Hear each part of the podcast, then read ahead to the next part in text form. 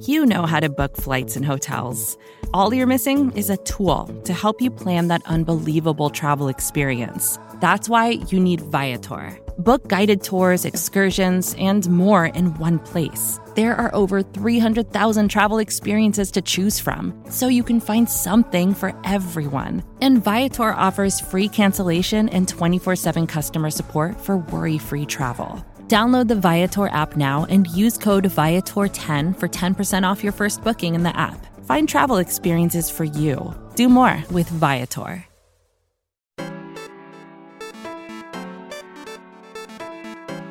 Hey, fans of the Eater Upsell, this is Daniel Geneen, co host of the show. This week we are running instead of Food Stories, which will be back next week, I promise. And then going forward with so much consistency that uh, it's going to be absolutely astounding. But this week we have an episode also from the Vox Media Podcast Network from our sister site, Curbed, which covers homes, cities, and communities. Um, it's very good. The show is called Nice Try, and it's about man's never ending search for the perfect place. Each season, you're going to hear stories about people who tried to design a better world and what happened when those designs didn't go according to plan. This season is called Utopian, and it's hosted by Avery Trufelman, who you might know from 99% Invisible. I, am going to let her take it from here. I, I quickly, I will tell you that uh, it, this show is great for me because it is little bite-sized nuggets of history that are all driving at one thing. And uh, even in this episode, I learned so much about the Virginia Company and colonization that I didn't know before. So I hope you like it. And uh, here it is. Listen to those birds just chatting it up. The Huntington Library in San Marino, California is like heaven by any metric. It just smells like a million flowers in the air. It has a thicket of palm trees that greet you as you walk in, and meandering paths that weave around water fountains and fiery aloe vera plants taller than you. The paths fork all over the campus to the Chinese garden, the Japanese garden, the botanical center, multiple art galleries, a cafe where they make fresh scones every day, and the library.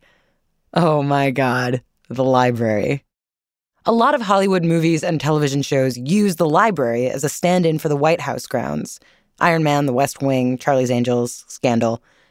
But this library houses the grand collection of railway magnate Henry Huntington. He loved books. My name is Olga Tsapina. I'm the Norris Foundation Curator of American History here at the Huntington. Just to give people an mm-hmm. idea of the collection here at Huntington, mm-hmm. what's the scale that you're working with? How much time you've got? um, Henry Huntington amassed the core of this library, which now has over 11 million items, including manuscripts, rare books, prints, letters from Abraham Lincoln and Susan B. Anthony. There's a Gutenberg Bible, drafts of Thoreau's Walden, Jack London's White Fang, Octavia Butler, Mark Twain, John Audubon's magnificent work, The Birds of America, all here under the palm trees. And among these volumes is a 1518 edition of Utopia by Thomas More. This is the book that coined the word utopia. It's about a magical island founded by a general named Utopus. It's governed by rational thought, religious tolerance, communal property, and no class distinctions. I thought maybe Huntington had read this book and decided to found his own utopia here in San Marino. But his historians weren't indulging me. They insisted Huntington was no utopian, that he was a pragmatist, that if you zoom back from the grandeur, you see he and his wife, Arabella, were just doing a very human thing, just trying to make the perfect home for themselves, a perfect place. Which is a thing we all do. We may not be striving for the ideal society like utopists when we build our communities and pick out posters and furniture and our books. But Henry Huntington was up there with the Vanderbilts and the Rockefellers and the Carnegies. These men who were able to come to a new land and build it up with trains and ports and dig up oil and manufacture steel. They were titans, building on a long American success story. A story that started in Jamestown. Every person basically had their favorite foundational moment of America.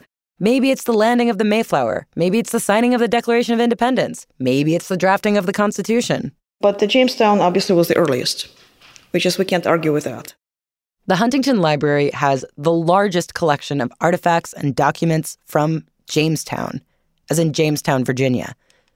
It was the first permanent settlement by the British in North America, before the Pilgrims landed at Plymouth Rock. And unlike Plymouth, Jamestown was not founded by families fleeing religious persecution. These were dudes out to make a buck.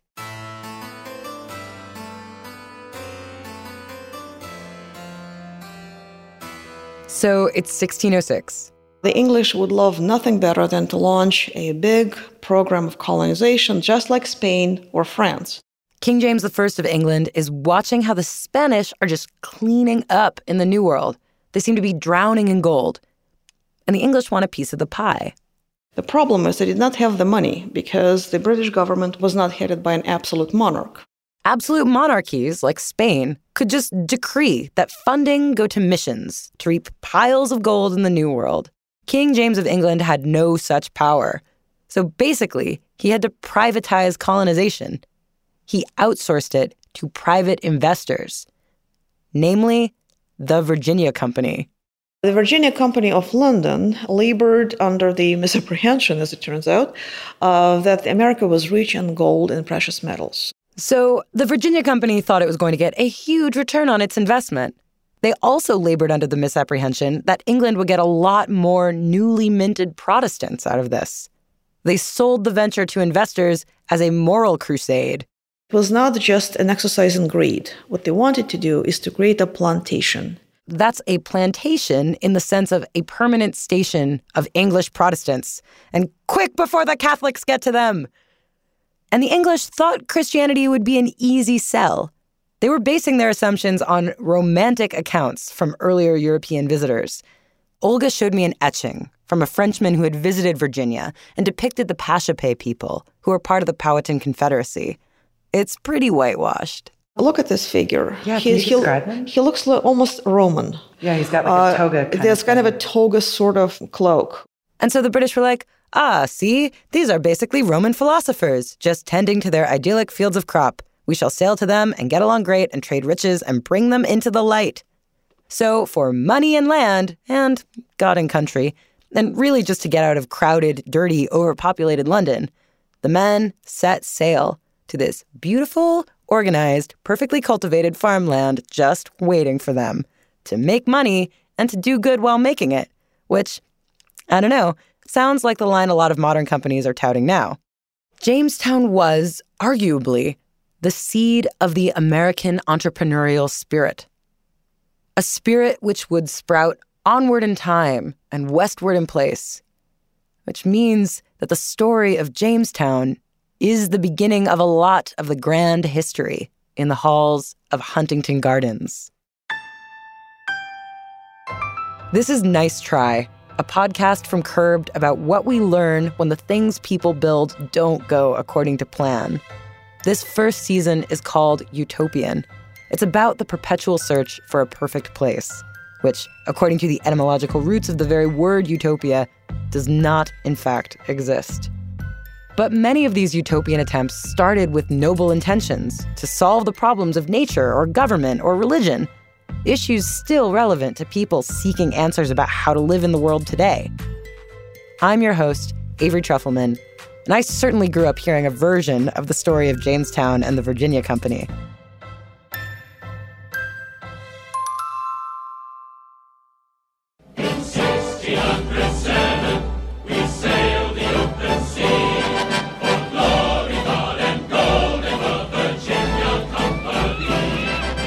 This is, of course, one of the totally kick ass songs from the 1995 Disney animated movie Pocahontas. I was four when it came out, but I had it on VHS and I watched it again and again. And in a lot of ways, in the popular imagination, the story of Jamestown has been equated with the story of Pocahontas. This is Irene with my Lauren Bacall voice. I know people are going to hear this voice and, and not recognize you. It'll be kind of a fun reveal. yes. This is Irene Bedard, the voice of Disney's Pocahontas. What? What did you say? My name is Pocahontas. Talking to Irene it was hard to figure out how she felt about the movie. There seemed to be a lot of mixed feelings. After all, Irene is Native American herself. I grew up uh, being called Pocahontas in a derogatory way. Irene said that the movie's writers listened to her and asked for her input.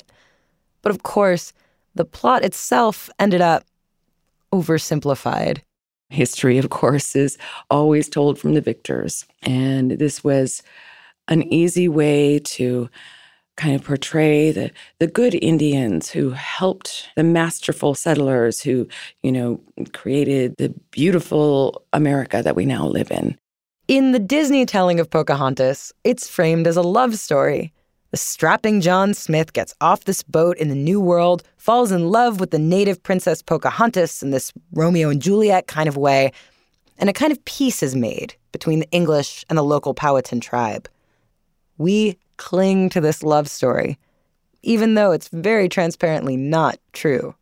She was only 10 years old, nine or 10, when John Smith came to the village. In historical accounts, Pocahontas was kind of the cool neighborhood kid.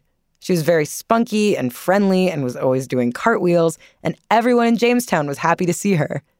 She actually helped John Smith learn Algonquin, or a dialect of Algonquin that the Powhatan spoke. So obviously, John Smith was also a real person. That's right. I'm not about to let you boys have all the fun. Aside from being a Studley cartoon voiced by Mel Gibson, John Smith was extremely significant historically. If you think about the story of North American history like the Bible, then George Washington was kind of like the Abraham, and John Smith was the Adam. And here's why when they got their kind of marching orders to go to Virginia, um, all of the laws, the organization of the society, and the leaders of that society were written down and put in a box. Kathleen Donegan is a professor of English at UC Berkeley and the author of Seasons of Misery Catastrophe and Colonial Settlement in Early America. She says the idea was Jamestown would be run by council, the name's in the box, and the council would elect a president who would govern the colony. The box was sealed, and it was only to be opened when the ships reached Virginia. Because they didn't want them to argue while they were at sea, and they didn't want any kind of um, arguments to erupt during the journey. Although clearly some kind of argument erupted at some point, because in 1607, John Smith arrived in Virginia in chains. Right, on the ship, yes, for insubordination, right. This is Karen Kupperman. She's a historian who wrote the book on Jamestown, The Jamestown Project.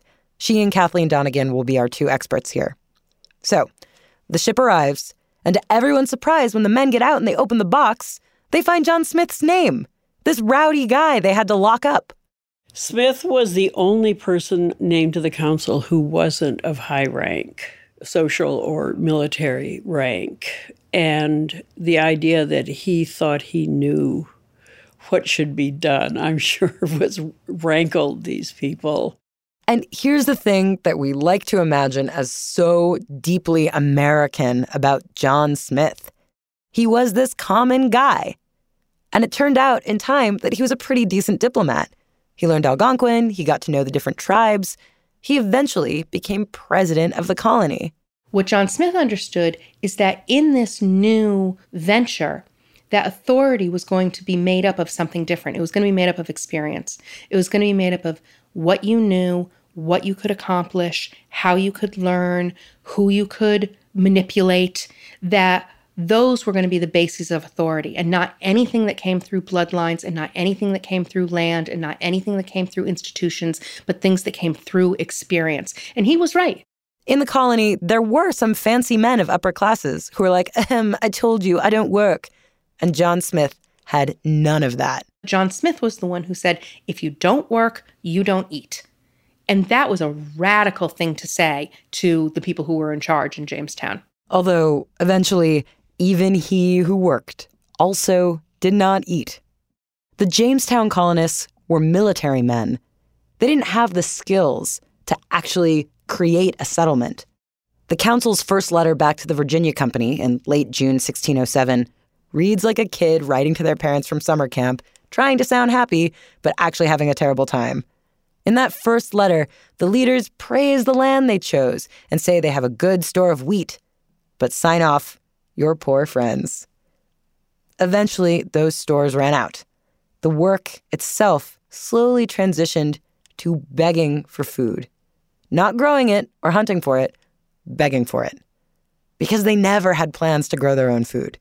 They really thought that Native Americans would give them food. Oh my God. They they thought that that there's a very famous line from a historian um, Edmund Morgan who writes about this, who says that is not what you came to Virginia for. He says you still didn't get around to planting too much corn. The men of Jamestown had a mix of vulnerability, starvation, and arrogance, a truly toxic combination. And these colonizers are getting hungrier and hungrier, and drought comes, and winter comes. They're constantly sending boats, first up the James River and then up up to the Potomac, constantly looking, searching, looking for food. And in one case, Captain John Smith says that as they forced this native group to give them food and as they pulled away, they saw the women and children on the riverbank weeping because food was so short for them because of the disastrous drought. Men are dying. 104 men landed in May of 1607. By the end of the year, only 38 were still alive. And this does not make the Virginia Company look good. They've got to save face for their many bondholders in England. There's serious investment in this endeavor from wealthy citizens and the government, and they cannot blow it. On damage control, the Virginia Company sends over more men, along with new leadership and new plans. They put all the leaders and the new plans on one ship, and then all the men on other ships. And that one ship, the one with the leadership and the rules, it gets wrecked in Bermuda. But all the other ships with all the men, they arrive in Virginia. There are 300 new men now in Jamestown with no leadership, no laws, no provisions, nothing. Just these 300 men, which came to be known as the headless remnant, right? The head was crashed. These were the headless remnant. So here come 300 lawless, rowdy men into what is John Smith's Virginia. Now, these scores of new men also need to be fed. And these men are restless and upset and starving and hard to control. To try to keep relative peace, John Smith tries to separate the men in various posts. One day, he visits an especially rowdy one. John Smith gets back in his boat, goes back down the river to Jamestown, and it was during that trip down river that there was gunpowder on his lap that a match flew into the gunpowder and the gunpowder exploded in his lap, maiming him for life. Oh. At that point, he had to return to England. So John Smith is gone. And from there, things are about to get bad. Very bad. But that's for after the break.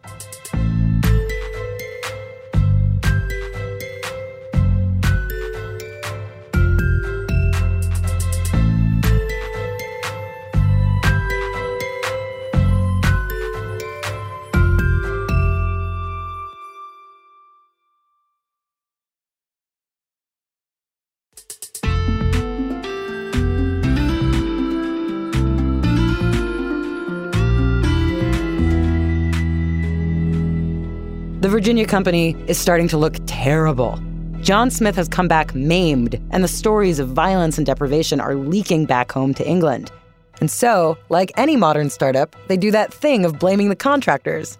Like, the Virginia Company is not at fault, it's these guys, they're no good.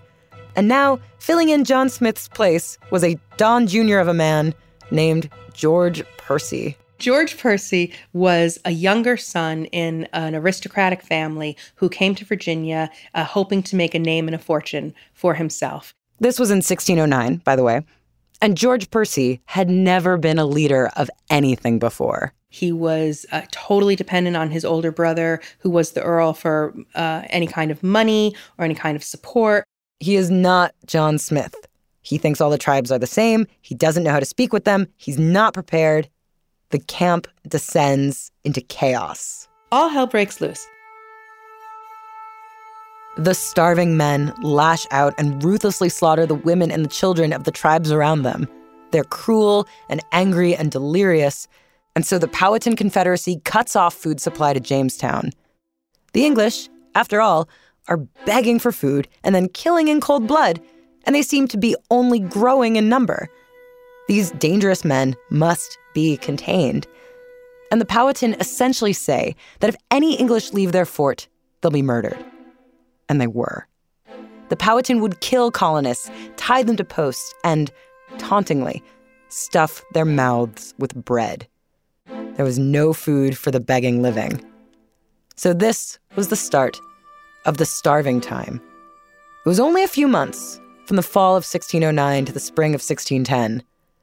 And in this time, out of the 500 men now in Jamestown, only 60 survive. Percy says that first they ate dogs, they ate cats, they ate rats, they ate vermin, they ate any living thing uh, that was in the fort. Then they ate the leather off their shoes, they boiled their belts and sucked them. Then it got to the point where he says they licked the blood off the faces of their dying men. So if you can imagine that, can you imagine someone lying down dying and you come and you crawl up to them and lick the blood off their face because that's how starving you are?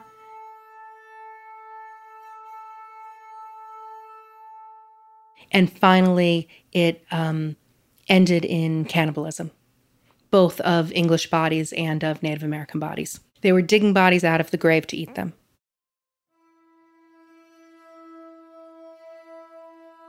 Meanwhile, back in Bermuda, the leaders that were shipwrecked, the head of the headless remnant, they were actually fine.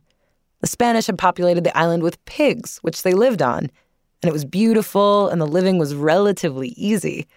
In fact, some even wanted to stay in Bermuda, but dutifully, they built new ships and continued their journey to Jamestown. They arrived there in May 1610, and it's just hell. They came and they say the gates were off the hook.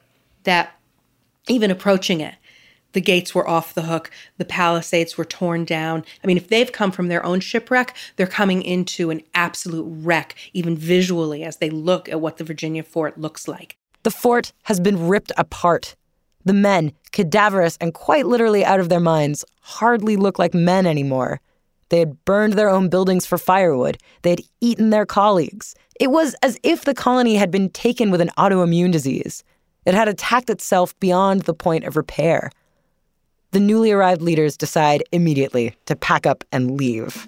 The, the leader, um, Thomas Gates, stood there and beat a drum. He doesn't want there to be chaos and riot on the way out. So they're beating the drum on the way out. They go onto the ship and they leave.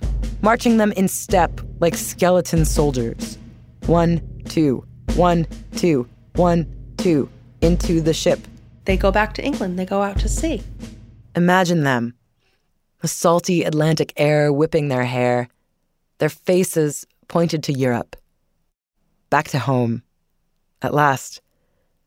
These men had long given up dreaming of piles of gold, of the glory of furthering their family names, or Protestantism, or the values of England. Fuck that. They just wanted food on the table. Maybe they'll marry. Maybe they'll have children. They could have a quiet life.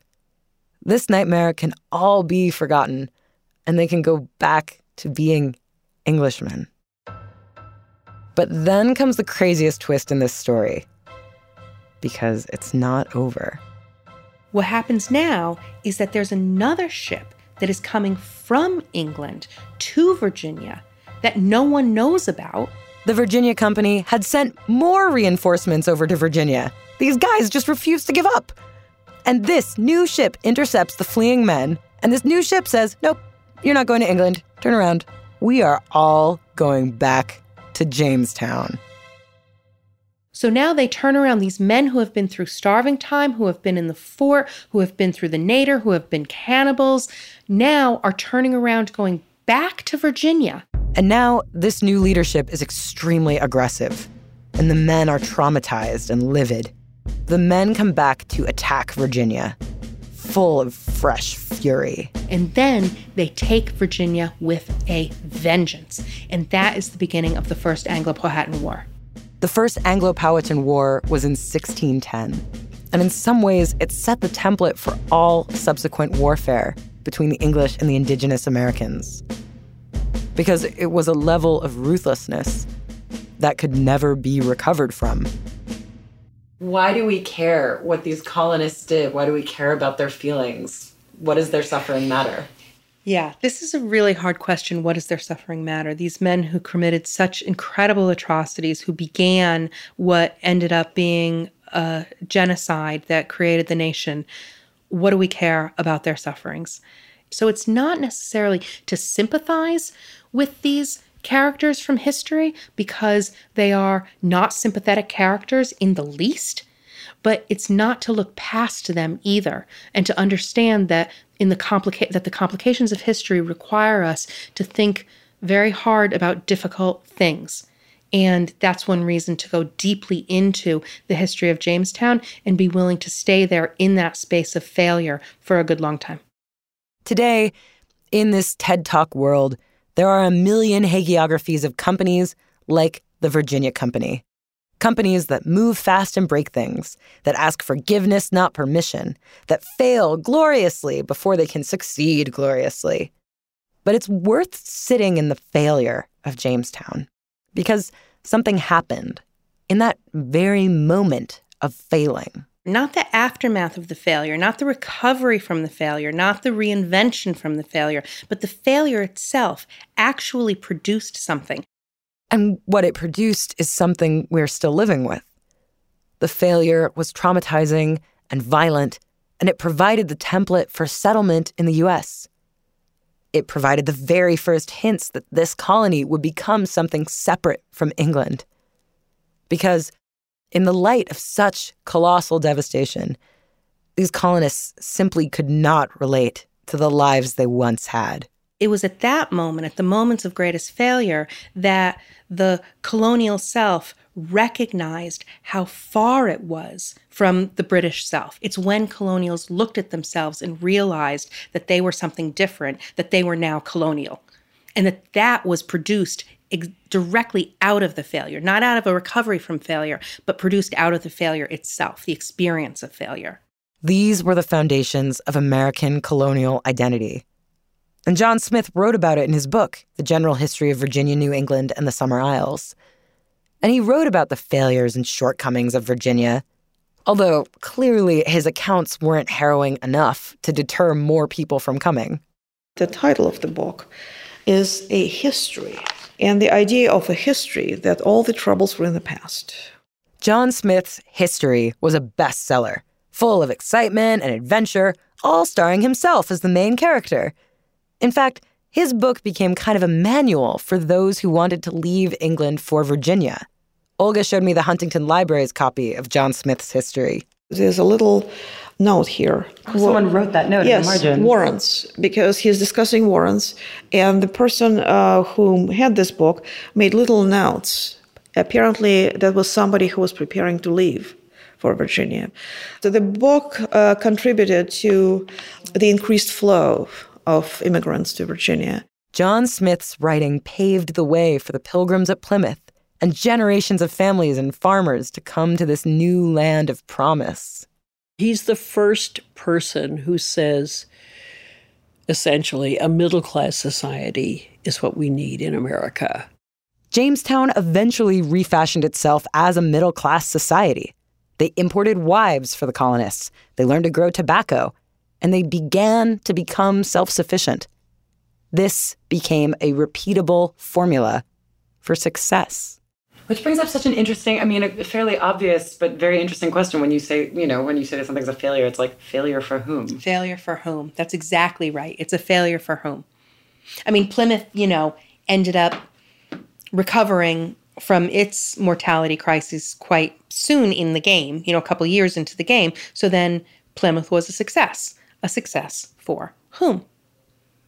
You know, ask the Pequot.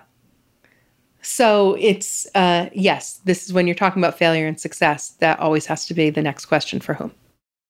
I think it's really important to even as we live today and we live today in this in this era of what is the truth? Irene bedard again. It's really just a matter of um, being really careful about the stories that we tell and and to find out where that perspective is from. The huntington library is a 20 minute drive from the disney animation studio these two stories from virginia are archived on the other side of the continent so close to each other but of course, John Smith is the author of his own story, and there is no source of Pocahontas's own writing or words. What we know about her has been passed down through oral histories or recorded by the English, who were far from neutral. But we do know that Pocahontas wasn't even her real name. Her name was Matoaka.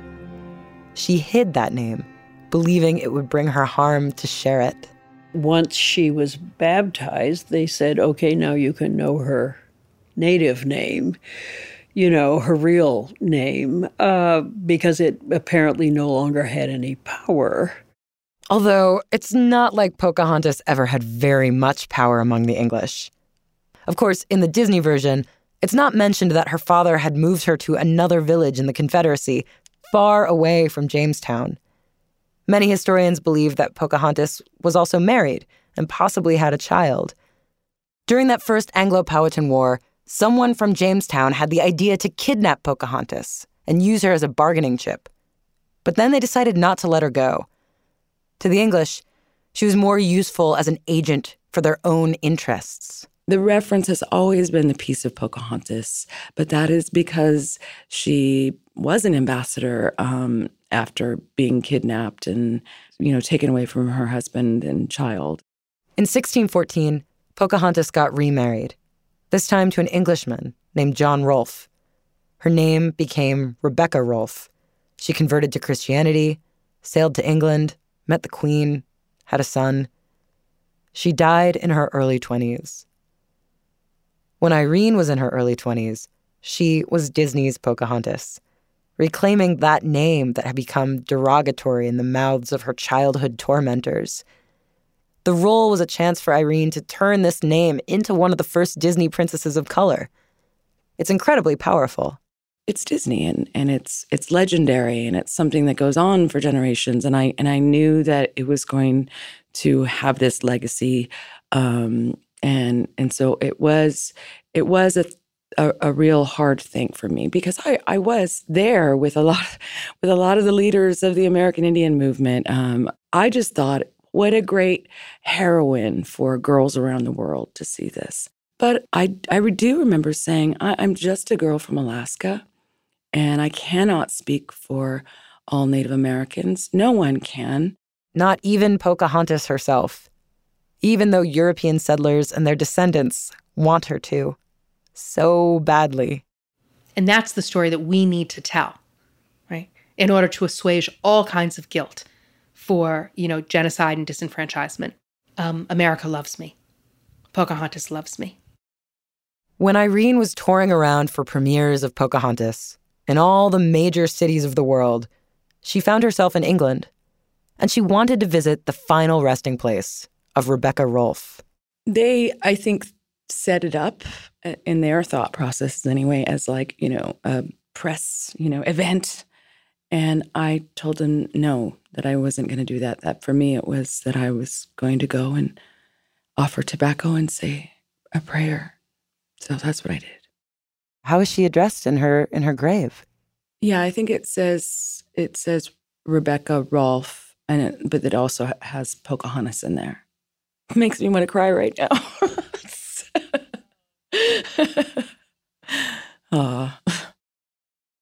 History is written by the victors as a series of successes. The story of Jamestown has been pushed aside as a foundational myth in favor of the Mayflower and Plymouth Rock. And a lot of this had to do with the triumph of the North in the Civil War. Because, of course, they opted to emphasize Thanksgiving and the refugee story in New England over the Southern venture capitalist endeavor at Jamestown, even though Jamestown was earlier and arguably a lot more telling.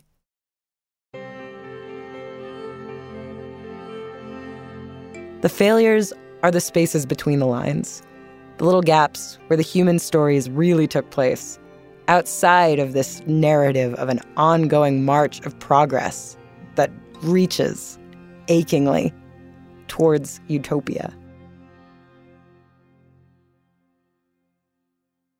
Another utopia in another country, in another time. India, 1966. Chandigarh was a dream of secular modernism in post partition India, and also the source of the chairs in Kourtney Kardashian's house. But we'll get to that next week. Thanks to Thea M. Page in the Huntington Library and to historian Helen Rountree, whose exceptional research on the life of Pocahontas and the Powhatan Confederacy informed this episode. Nice Try Utopian is produced by Megan Kinane. Our editors are Audrey Dilling and Lisa Pollock. Gautam Srikishan is our engineer. Original music and sound design by Greg Pliska. Special thanks to Diana Budds, senior story producer at Curbed, for her editorial support. Our showrunner is Art Chung. Our executive producers are Nishat Kurwa and Kelsey Keith. Nice Try Utopian is a production of Curbed and the Vox Media Podcast Network. Subscribe to Nice Try for free on Apple Podcasts or on your favorite podcast app. I'm Avery Trufelman, and there's no such thing as a utopia.